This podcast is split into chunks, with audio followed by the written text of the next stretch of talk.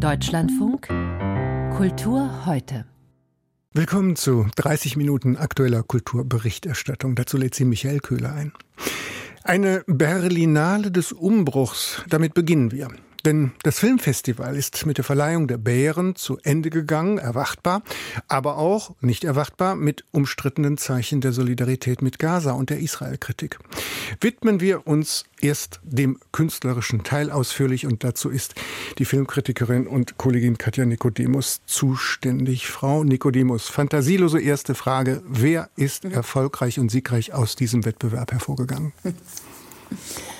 Ja, Der Goldene Bär, das ist ein Dokumentarfilm. Dahomey heißt er, von der senegalesisch-französischen Regisseurin Marti Diop. Und er erzählt die kurze Geschichte einer Restitution, denn die Kamera, die folgt der Reise von 26 Objekten, Artefakten, Skulpturen, die wurden 2021 vom Pariser Musée d'Orsay, pardon, äh, das ist nicht das Außenministerium, sondern Quai Branly nach Benin transportiert und zurückgegeben auf Initiative von Emmanuel Macron. Und die Regisseurin Marti Diop, die geht einem dieser Objekte, einer Königsstatue, die gibt ihm eine Stimme, die folgt ihm nach.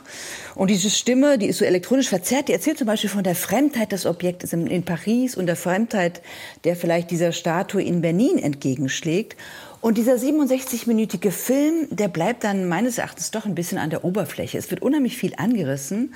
Es bleibt aber auch vieles im Unklaren. Man sieht zum Beispiel einmal so einen Aufmarsch von älteren Männern und Frauen in prächtigen traditionellen Gewändern. Die kommen dann zur ersten öffentlichen Ausstellung der Objekte, aber man erfährt eben nicht, wer diese Menschen sind. Oder, ganz wichtig, man sieht einmal die Kamera, lauter junge Leute, offenbar Studierende, über die Rückgabe sprechen, über das kulturelle Selbstverständnis des Landes, über diese Objekte.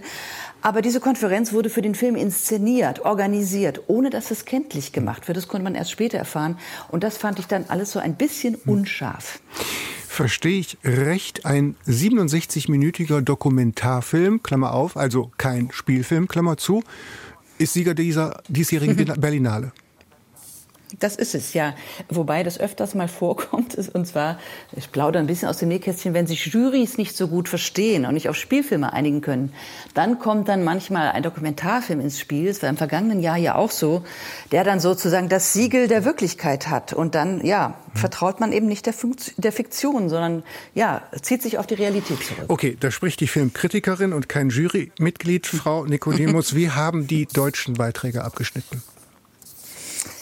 Also es gab einen deutschen Film, wobei ich sagen muss, dem hätte ich auch den Hauptpreis wirklich gegeben, den man wirklich von diesem Festival mitnimmt, nämlich Matthias Glasers Film Sterben es ist ein Film, der von einer dysfunktionalen Familie erzählt. Die Elterngeneration ist gebrechlich am Sterben. Und Corinna Harfuch hat in diesem Film eine großartige Rolle. Sie spielt eine schreckliche Mutterfigur, die ihre Familie terrorisiert.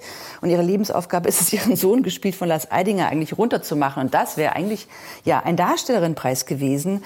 Der Film hat nur den Drehbuchpreis bekommen. Das fand ich schade, weil es ist ein so exzessives Werk von allen Darstellern. Harfuch, Eidinger, Lilith Stangenberg, Ronald Zerfeld, großartig gespielt. Und auch ein komischer Film, weil man ja immer wieder ja dieser Familienkatastrophe zuschaut und auch schmunzeln muss. Eine politische Berlinale war das von Anfang an, die ein- und aus, anschließende Ausladung von AfD-Mitgliedern sowie Statements gegen Rechtsextremismus. Wir erinnern uns bei der Eröffnungsfeier, das war ja sehr ähm, eindrückliche Bilder. Jetzt scheiden auch das, äh, die Leiter Carlo Chatrion und Marietta Rissenbeck eine von Krisen und Konflikten durchaus geprägte Amtszeit war das, bevor wir jetzt zum Eklat kommen, würden Sie zustimmen, eine politische Berlinale oder ist die das ohnehin schon seit Jahren? Die Berlinale wird ja immer als politisches Festival bezeichnet. Ich finde das so ein bisschen fragwürdig, weil der, die politisch Filme sind, hängt ja auch damit zusammen, wie sie gemacht wurden. Und ich fand es jetzt auf der Leinwand keine politische Berlinale, weil es gab eigentlich ziemlich viel Durchschnittsware und eigentlich sehr wenige okay. Filme, die wirklich auch ähm, ja, Bilderpolitik betreiben. Dann kommen wir zur Nachricht des Tages. Eklat auf der Berlinale. Preisträger bezichtigen Israel des Genozids. Das schreibt die Berliner Zeitung. Und ähm, da höre ich, dass das eine Preisverleihung war, auf der auch solche politischen Statements zu sehen waren. Also Kufia wurde getragen, Palästinensertuch. Beschreiben Sie es uns. Also, was bisher geschah sozusagen. Es gab ja einen Film No Other Land, Der hat den Dokumentarfilmpreis gewonnen gestern Abend. Und dieser Film wurde von einem israelisch-palästinensischen Autorenkollektiv gedreht und erzählt von einem palästinensischen Aktivisten, der gegen die Vertreibung seiner Familie aus dem Süden des Westjordanlandes durch israelische Soldaten und Siedler kämpft und der sich mit einem israelischen Journalisten anfreundet. Und sowohl der palästinensische als auch der israelische Regisseur äußerten sich kritisch zu Israel, der eine gegen das brutale Vorgehen gegen seine Landsleute in Gaza und der Israeli gegen die Ungleichbehandlung ja, von Israelis und Palästinensern in seiner Heimat. Und dann gab es die von Ihnen erwähnten Solidaritätsbekundungen in Form von, ja, Schildern, Zettelchen, Palästinenserschals und so weiter. Und es gab aber auch die geschäftsführende Berlinale-Leiterin Mariette Rissenbeek, die bemühte sich zu Beginn der Veranstaltung um Ausgewogenheit und sie forderte eben sowohl die israelische Armee auf, die Zivilbevölkerung in Gaza zu schützen. Sie sprach aber auch sehr deutlich von dem brutalen Terrorangriff der Hamas am 7. Oktober und sie forderte die Ausdrücklich forderte sie die Freilassung der israelischen Geiseln.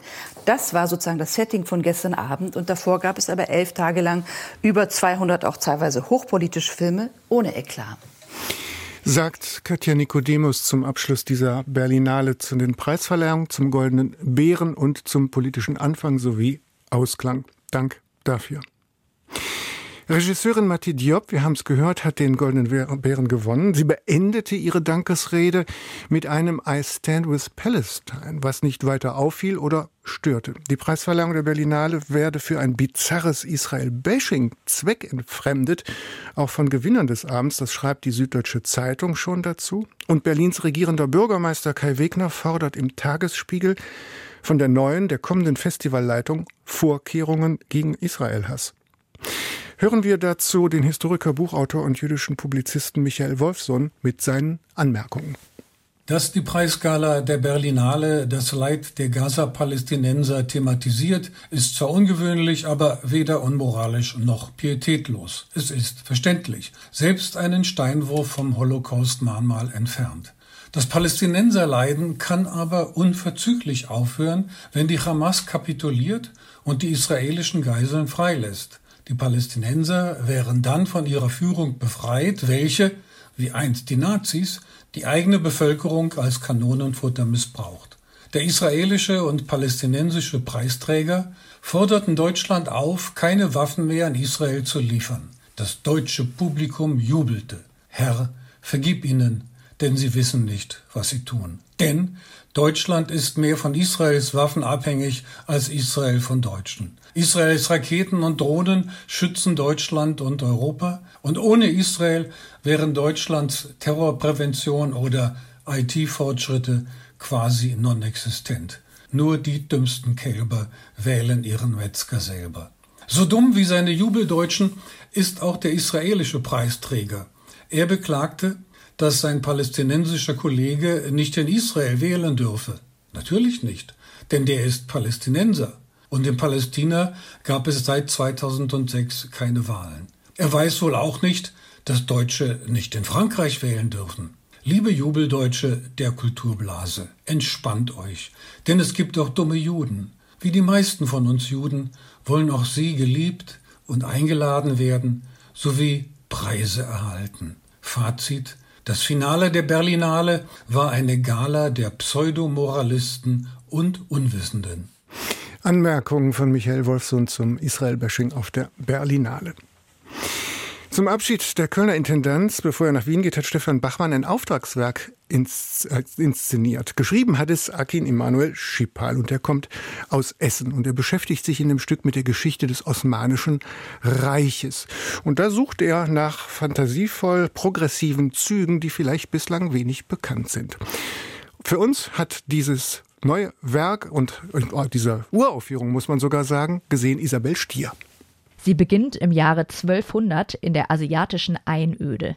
Hier sinniert nicht nur eine Gruppe Bettelmönche, auch Gegenstände äußern ihre Gedanken. Ich bin ein Teppich. Ein Teppich? Was sagt er? Er sagt. Ich erinnere euch daran, dass alles geknüpft ist. Er sagt. Ich erinnere die Menschen dass sie auf Erden stehen und gehen. Schon in der ersten Szene entwickelt der Sound der vierköpfigen Liveband einen Sog, dem man sich den Rest des Abends nicht mehr entziehen kann. Mal sind die Melodien funky, mal erklingen Kletzmer-Motive. Dann katapultiert ein hart gestrichener Ton der Violine die Figur Alter Ego, eine karikierte Version des Autors, auf den Boden der Tatsachen zurück. Schipal thematisiert nämlich nicht nur Stationen im Aufstieg und Untergang des Osmanischen Reiches, er beschäftigt sich auch mit den Herausforderungen, die ein neuer literarischer Blick auf die Geschichte der Osmanen mit sich bringt. Immer wieder wechselt die Erzählung zwischen Historie und Gegenwart, was den besonderen Reiz des Abends ausmacht. Wie gerne würde Alter Ego ein erfolgreiches Stück schreiben. Der Zug in Richtung echte Kunst, wann fährt er endlich? Ah, Gott sei Dank Verspätung. Ich lese also laut mit Emphase Inbrunst wie Celan und doch, ja doch, zweifelsohne die Großen klingen durch. Jelinek, Götz, Handke. Vielleicht ist es auch gar nicht so gut, dass die Großen alle durchklingen. Aber das interessiert mich jetzt nicht. Meine Begeisterung spült meine Gabe zur Selbstkritik hinfort. Ich bin der King. Ebenso beeindruckend wie das gekonnte Verflechten der Zeitebenen im Text ist die spielerische Leistung des Ensembles. Mehmet Ateşçi beschert mit einem Monolog als alter Ego Gänsehaut. Allein auf der leeren Bühne durchlebt seine Figur eine Achterbahnfahrt der Gefühle. Er changiert zwischen Zweifeln und Hoffnungen, grenzenloser Freude, Wut und Enttäuschung. Das zurückgenommene Bühnenbild verleiht dem Text besondere Strahlkraft. Regisseur Stefan Bachmann arbeitet ausschließlich mit über 200 Leuchtröhren, die mal halb hoch, mal niedrig über der Bühne schweben. Je nach Stimmung wechseln sie die Farben.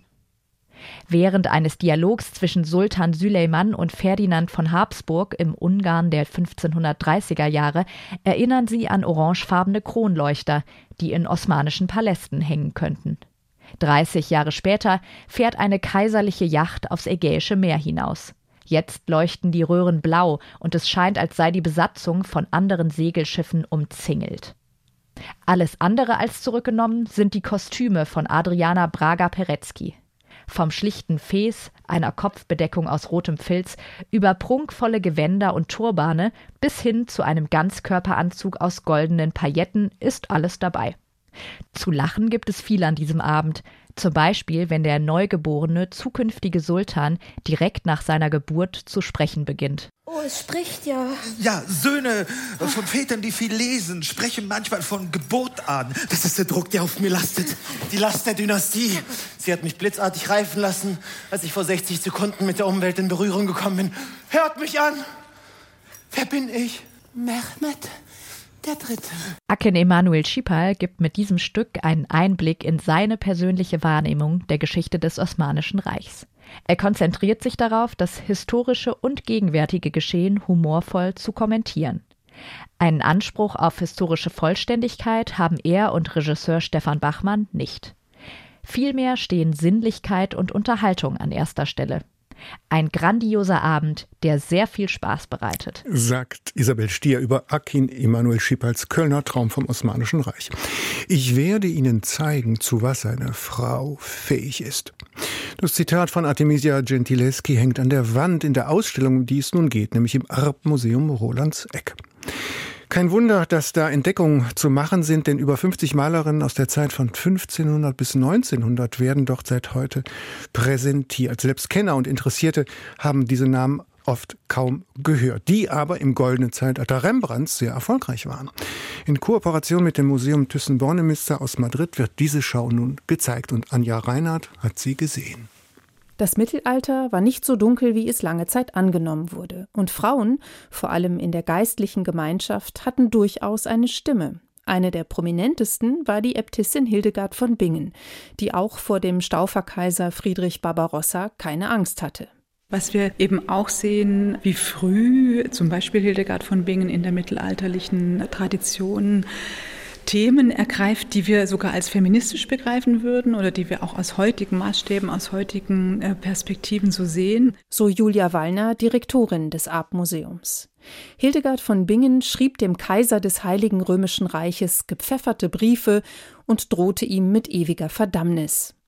Auch ihre Vorstellung der Welt kann durchaus als weiblich gedeutet werden. Ein Faksimile aus ihrem Kodex Liber Scivias sieht fast aus wie eine Vulva Immerhin hat die Benediktinerin und Universalgelehrte auch über den weiblichen Orgasmus geschrieben. So weit hergeholt ist die Interpretation vielleicht also gar nicht. Das finde ich eine der spannendsten Fragen, die in der Ausstellung äh, verhandelt wird. Gibt es so etwas wie einen weiblichen Blick? Gibt es weibliche Themen, ohne daraus Klassifizierung abzuleiten, ohne daraus eine Höherwertigkeit des einen Motivs über das andere oder die Höherwertigkeit der einen Gattung über die andere abzuleiten? Insofern ist es konsequent, dass hier ein Bogen über mehrere Jahrhunderte gespannt wird. Nach der Buchmalerei widmen sich die Künstlerinnen bis ins 18. Jahrhundert hinein mythologischen und biblischen Themen, sicher auch den Wünschen der Auftraggeber geschuldet. Herausragend ist hier die büßende Maria Magdalena von Artemisia Gentileschi, die so gar nicht wie eine Büßerin aussieht, sondern eher wie eine junge Frau, die von ihrem Liebhaber träumt. Technisch sind auch die anderen Malerinnen brillant, aber die Radikalität Artemisias erreicht kaum eine. Trotzdem steht hier überall die Frage im Raum, wieso sagen uns diese Namen nichts? Elisabetta Sirani, Michaelina Vautier, Fede Galizia. Also da ist äh, ganz bestimmt, wirft das äh, 19. Jahrhundert einen sehr langen Schatten auch auf unsere Zeit, auf unsere Generation. Sehr lange wurde festgehalten an einer Kunstgeschichte, die eigentlich ohne Biografien auskommt und äh, wo man eigentlich vielleicht auch aus einem Wunsch heraus dachte, Qualität setzt sich durch und damit gibt es etwas wie die erhabene Erzählung, die sich sozusagen allem entzieht, was wir an äh, menschlich messbaren äh, Standpunkten einbringen. Und wir merken eben immer mehr, auch in der Auseinandersetzung mit dem heutigen Kunstbetrieb, wie sehr eben Netzwerke zum Beispiel eine Rolle spielen, wie sehr der Betrieb selber, der Markt eine Rolle spielt. Der Schatten des bürgerlichen 19. Jahrhunderts ist die durchweg männliche Rezeption in den neu gegründeten Museen und an den Universitäten. Botticelli und Caravaggio wurden wiederentdeckt, aber keine Malerinnen, obwohl es viele gab und die zu ihrer Zeit nicht nur erfolgreich, sondern auch Mitglieder der großen Akademien waren, wie Anna Dorothea Terbusch. Die Ausstellungsmacherinnen reduzieren die Informationen zu den Bildern auf das Nötigste, eine gute Entscheidung, denn diese Bilder sprechen in ihrer Qualität und chronologischen Reihung für sich. Spannend wird es im letzten Raum, in dem rein weibliche Sphären gezeigt werden, mal heiter, wie mit Marie-Louise Petiers Wäscherinnen, mal intim und berührend, wenn Mary Cassett eine stillende Mutter malt. Julia Wallner. Für mich ist es eben auch das ein emanzipiertes Bild, weil da etwas ins Bild gesetzt wird, was eben nicht madonnenhaft oder überzeitlich verkörpert wird, sondern was eine Frau meint und was eine äh, sehr weibliche Situation zeigt, eben die dieses intimen Moments des Stillens. Eine klare, farblich klug akzentuierte Ausstellungsarchitektur und eine Auswahl an hochwertigen Leihgaben ergänzen die elf Bilder von Künstlerinnen aus der Sammlung Rau. Der Fokus auf bislang übersehene Frauen kann schnell modisch oder betulich wirken, nichts davon ist hier der Fall. Der größte Verdienst dieser Schau ist, dass Frauen hier nicht als Opfer gezeigt werden. Sagt Anja Reinhardt über Maestras. Das Artmuseum in Remagen zeigt Malerinnen aus fünf Jahrhunderten. Die deutsche Schriftstellerin Elisabeth Langgesser wäre am Wochenende 125 Jahre alt geworden. In ihrer Geburtsstadt im rheinhessischen Alzey wurde der nach ihr benannte Literaturpreis vergeben an Nora Bossong. Elisabeth Langgesser, die erscheint uns heute literarisch aus der Mode gefallen. Hinzu kommt ihre problematische Rolle im NS-Staat.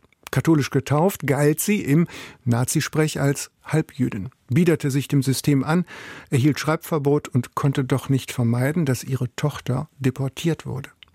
Preisträger Daniel Kehlmann hatte zuletzt auf die problematische Person Langgessers hingewiesen, denn die Preisverleihung verlangt immer auch eine Rede zur Person der Namensgeberin.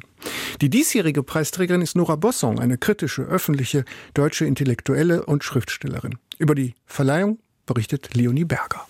Es passiert nicht oft, dass ein Preisträger sozusagen den Staffelstab der Dankesrede an seine Nachfolgerin übergibt. Diesmal war es aber so. Der Schriftsteller Daniel Kehlmann hatte sich 2022 sehr kritisch mit Elisabeth Langgesser auseinandergesetzt.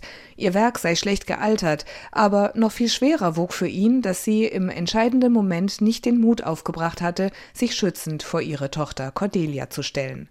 Cordelia wurde von den Nationalsozialisten deportiert, überlebte und wurde nach dem Krieg nach Schweden gebracht. Ihre Erinnerungen sind in dem Buch Gebranntes Kind sucht das Feuer nachzulesen, das Daniel Kehlmann zu den großen Werken der Holocaust-Zeitzeugenschaft zählt. Und so erlaube ich mir gerade in dem Moment, da ich dankbar diesen Preis annehme, die Bemerkung, dass auch ein Cordelia Edwardson-Preis einen guten Klang und guten Sinn hätte. Die Stadt Alzey und ihr literarischer Beirat diskutieren eine Namensänderung oder Erweiterung. Passiert ist bislang nichts. Daher wurde die Dankesrede in diesem Jahr mit besonderer Spannung erwartet. Alle schauten auf Nora Bossong. Diese warb zunächst für Verständnis für die Schriftstellerin Elisabeth Langesser, die mit ihrem strengen katholischen Glauben in ihrer Zeit verhaftet gewesen sei. Eine Zeit noch vor dem Zweiten Vatikanischen Konzil, also noch bevor die katholische Kirche ihre Beziehung zu den anderen Religionen neu definierte. Das zeige sich vor allem in Langessers Roman Das unauslöschliche Siegel von 1946 mit einem getauften Juden als Hauptfigur. Langesser lebt, so lese ich sie, in einem Glauben einer zu heilenden, einer heilen Welt. Dieser Glaube aber an eine wiedergewonnene oder wieder zu gewinnende heile Welt hatte sich zum Zeitpunkt der Veröffentlichung vollkommen verkehrt. Er hatte in diesem Jahr nichts Tröstliches mehr, sondern wurde im Gegenteil zu einem Verleugnen der Opfer. Nora Bossong ist sich dessen bewusst, dass diese Haltung Elisabeth Langessers heute intolerant und zu wenig empathisch wirkt. Dennoch könne man durchaus differenzieren zwischen dem Inhalt und dem literarischen Wert Langessers. Sie ist sperrig. Die Romane haben auch teilweise bizarre Einfälle, die mich staunen lassen. Also die irritieren. Äh, irritieren finde ich ja erstmal gut. Die bleiben auch hängen. Wie gesagt, manches trotz aller Kontextualisierung finde ich schwierig von dem, was sie schreibt, aber es gibt auch Szenen und Momente, wo ich ein Bild auch von einem im Krieg befindlichen Deutschland mit einem, einem ideologischen Deutschland sehe, was mir so noch nicht erzählt wurde. Nora Bossong selbst ist auch eine Autorin, die Geschichten so erzählt, wie wir sie vorher noch nicht gelesen haben. Sei es in ihrem Roman Schutzzone über eine Mitarbeiterin der Vereinten Nationen, in ihren Reportagen in dem Band Rotlicht, für den sie in Swingerclubs und Sexshops recherchiert hat, oder auch in ihren politischen Texten und Essays. Nora Bossong ist offen, zugewandt und neugierig, der Zweifel ein nützlicher Begleiter. Zurzeit arbeitet sie an einem Roman über die Rolle der Mütter im Nationalsozialismus. Vielleicht auch deswegen hält sie eine Umbenennung des Elisabeth Langesser Literaturpreises für unnötig. Elisabeth Langesser solle nicht hauptsächlich danach beurteilt werden, ob sie eine gute Mutter war. Nora Bossong stellte stattdessen die Auseinandersetzung mit der Literatur in den Mittelpunkt, und die ist dann am spannendsten, wenn sie nicht eindeutig ist. Langesser hält als moralische Instanz heute sicher nicht mehr stand, aber ich glaube, dass es äußerst produktiv ist, sich an einer solchen Autorin zu reiben und eben nicht der Geschichte aus dem Weg zu gehen. Sagt Nora Bossong im Beitrag von Leonie Berger. Das Lesja Ukrajinka Theater ist Nationaltheater des Dramas in Kiew und es hat Stücke auf Russisch und von russischen Autoren gespielt. Das änderte sich erst mit Beginn des Angriffskriegs auf die Ukraine. Seitdem reflektiert das Ensemble die vergangenen Jahre und sie seien Teil der russischen Einflussnahme gewesen, meinen die Ensemblemitglieder. Seitdem das Theater nur noch auf Ukrainisch spielt, kommen ziemlich viel junge Leute, auch während des Krieges, berichtet Rebecca Barth. Ein Dienstagabend in Kiew. Die Menschen drängen in das berühmte Lesja Ukrainka Theater im Zentrum der Stadt, eines der bedeutendsten und ältesten Schauspielhäuser der Ukraine. Schilder an der Wand zeigen den Weg in den nächsten Schutzraum, die Metrostation draußen vor dem Haupteingang. Deswegen ist auch die Garderobe geschlossen. Bei Luftalarm können die Menschen dann schneller das Theater verlassen, müssen nicht noch ihre Jacken holen.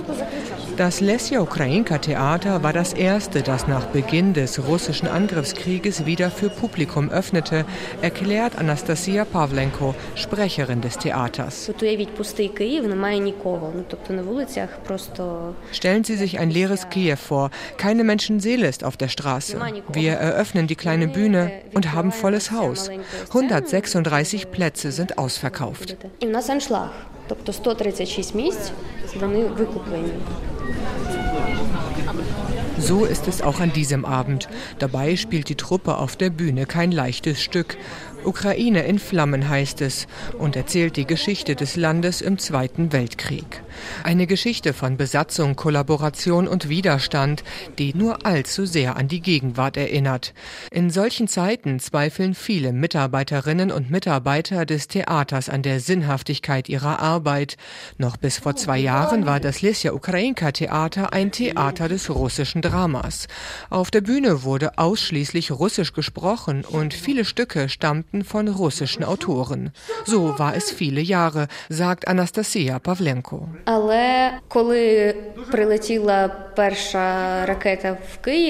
Aber als die erste Rakete in Kiew einschlug, war es nicht mehr so. Wir sind länger als zwei Jahre im Krieg, aber früher gab es für fast alle Ukrainer einen Raum für eine Art Kompromiss. Den gab es ab dem 24. Februar 2022 nicht mehr. Unser Leben hat sich für immer verändert І було зрозуміло, що ем, життя змінилося назавжди. Durch lange, enge Flure geht es in die Garderobe der Schauspieler. Hier zieht sich Viktor nach seinem Auftritt um. Aus einem kleinen Lautsprecher knarzt der Ton von einer der Bühnen. Ich fühle mich der Ukraine gegenüber schuldig, weil ich in diesem Theater 25 Jahre lang auf Russisch gearbeitet habe. Jetzt weiß ich, dass ich die russische Kultur in die Ukraine getragen habe. Ich war ein Teil von ihr. Das war mir nicht klar. Ich war mir der Konsequenzen nicht bewusst. Aber seit dem 24. Februar 2022 ist auch für Viktor nichts mehr, wie es einmal war. Er sei nicht fähig, eine Waffe in die Hand zu nehmen, sagt sagt er, und fühlt sich auch deswegen schuldig. Zu Invasionsbeginn hob er Schützengräben aus, aber auch das hielt er körperlich nicht durch. Also versucht er auf der Bühne seinen Beitrag zur Unabhängigkeit der Ukraine zu leisten. Über ein Theater im Umbruch berichtete Rebecca Barth. In den Kulturmeldungen mit Hannah Rau geht es zunächst um das internationale Literaturfestival in Odessa, das dieses Jahr aufgrund des Krieges im rumänischen Bukarest stattfindet. Die Eröffnungsrede des rumänischen Dichters und Literaturwissenschaftlers Radu Vanku ist in der Sonntagsausgabe des Tagesspiegel nachzulesen. Vanku denkt darin über die Frage nach, welche Funktion die Kunst, die Literatur, die Sprache in Zeiten des Krieges haben kann und soll. Vielleicht besteht unsere Aufgabe darin, nicht zuzulassen, dass die Dokumente der Barbarei uns definieren und sie in Dokumente der Zivilisation zu verwandeln. Zeugnis unserer Menschlichkeit abzulegen, zu zeigen, dass wir und unsere Mitmenschen zwar getötet werden können, unsere Menschlichkeit aber nicht zerstört werden kann. So Raduwanku, der Verständnis für jene ukrainischen Kolleginnen und Kollegen aufbringt, die nach Butscha und Mariupol geneigt sind, der russischen Kultur das Daseinsrecht abzusprechen und der sich dennoch in der Pflicht sieht, diese Wut zu hinterfragen. Es wäre ungerecht und vielleicht sogar barbarisch, nicht zu erkennen, dass die russische Literatur auch eine proeuropäische, humanistische, freiheitsliebende Tradition besitzt. Dünner wohl als die antidemokratische kann sie dennoch nicht vernachlässigt werden. Über die anderen Stimmen der diesjährigen Festivalausgabe berichten wir am Dienstag hier bei Kultur heute ausführlich. Millionen von Zuschauern kennen den Schauspieler Horst Naumann in seiner Rolle als Arzt auf dem Traumschiff. Der gebürtige Dresdner startete seine Karriere bei der DEFA. Nach seiner Flucht in den Westen trat er ein Vierteljahrhundert vor allem auf Theaterbühnen auf. Im Filmgeschäft der Bundesrepublik wollte er lange nicht so richtig Fuß fassen, bis er dann 1983 an Deck des Traumschiffs ging und über 50 Folgen für das ZDF drehte. Wie jetzt bekannt wurde, starb Horst Naumann bereits am Montag im Alter von 98 Jahren. Nachdem es wegen des Gaza-Krieges viel Protest gegen Israels Teilnahme am diesjährigen Eurovision Song Contest gegeben hat, erwägt Israel nun selbst eine Absage. Hintergrund ist der, dass die Europäische Rundfunkunion den Text des israelischen Beitrags October Rain für möglicherweise zu politisch hält. Sollte die Rundfunkunion das Lied deswegen disqualifizieren, will Israel nach Auskunft seines öffentlich-rechtlichen Senders Kahn keinen anderen Beitrag einreichen. Nicht nur in Berlin hat es gestern Preise geregnet, sondern auch in Hollywood. Dort hat der Schauspielverband SAG seine Trophäen vergeben. Gleich dreimal wurde Christopher Nolans Oppenheimer ausgezeichnet, unter anderem mit Killian Murphy, der den Vater der Atombombe mimt. Der Preis für die beste Schauspielerin ging an Lily Gladstone für ihre Rolle in Martin Scorseses Killers of the Flower Moon. Die Kulturmeldung mit Hanna Rau waren das am Ende dieser Ausgabe von Kultur heute. Michael Köhler dankt für Ihr Interesse daran. Die nachfolgende Sendung sind erstmal die Nachrichten, dann kommen die Informationen am Abend. Sie berichten ausführlich unter anderem über den abgebrochenen Besuch von Außenministerin Baerbock in Mikolajew. Ihnen einen guten Abend.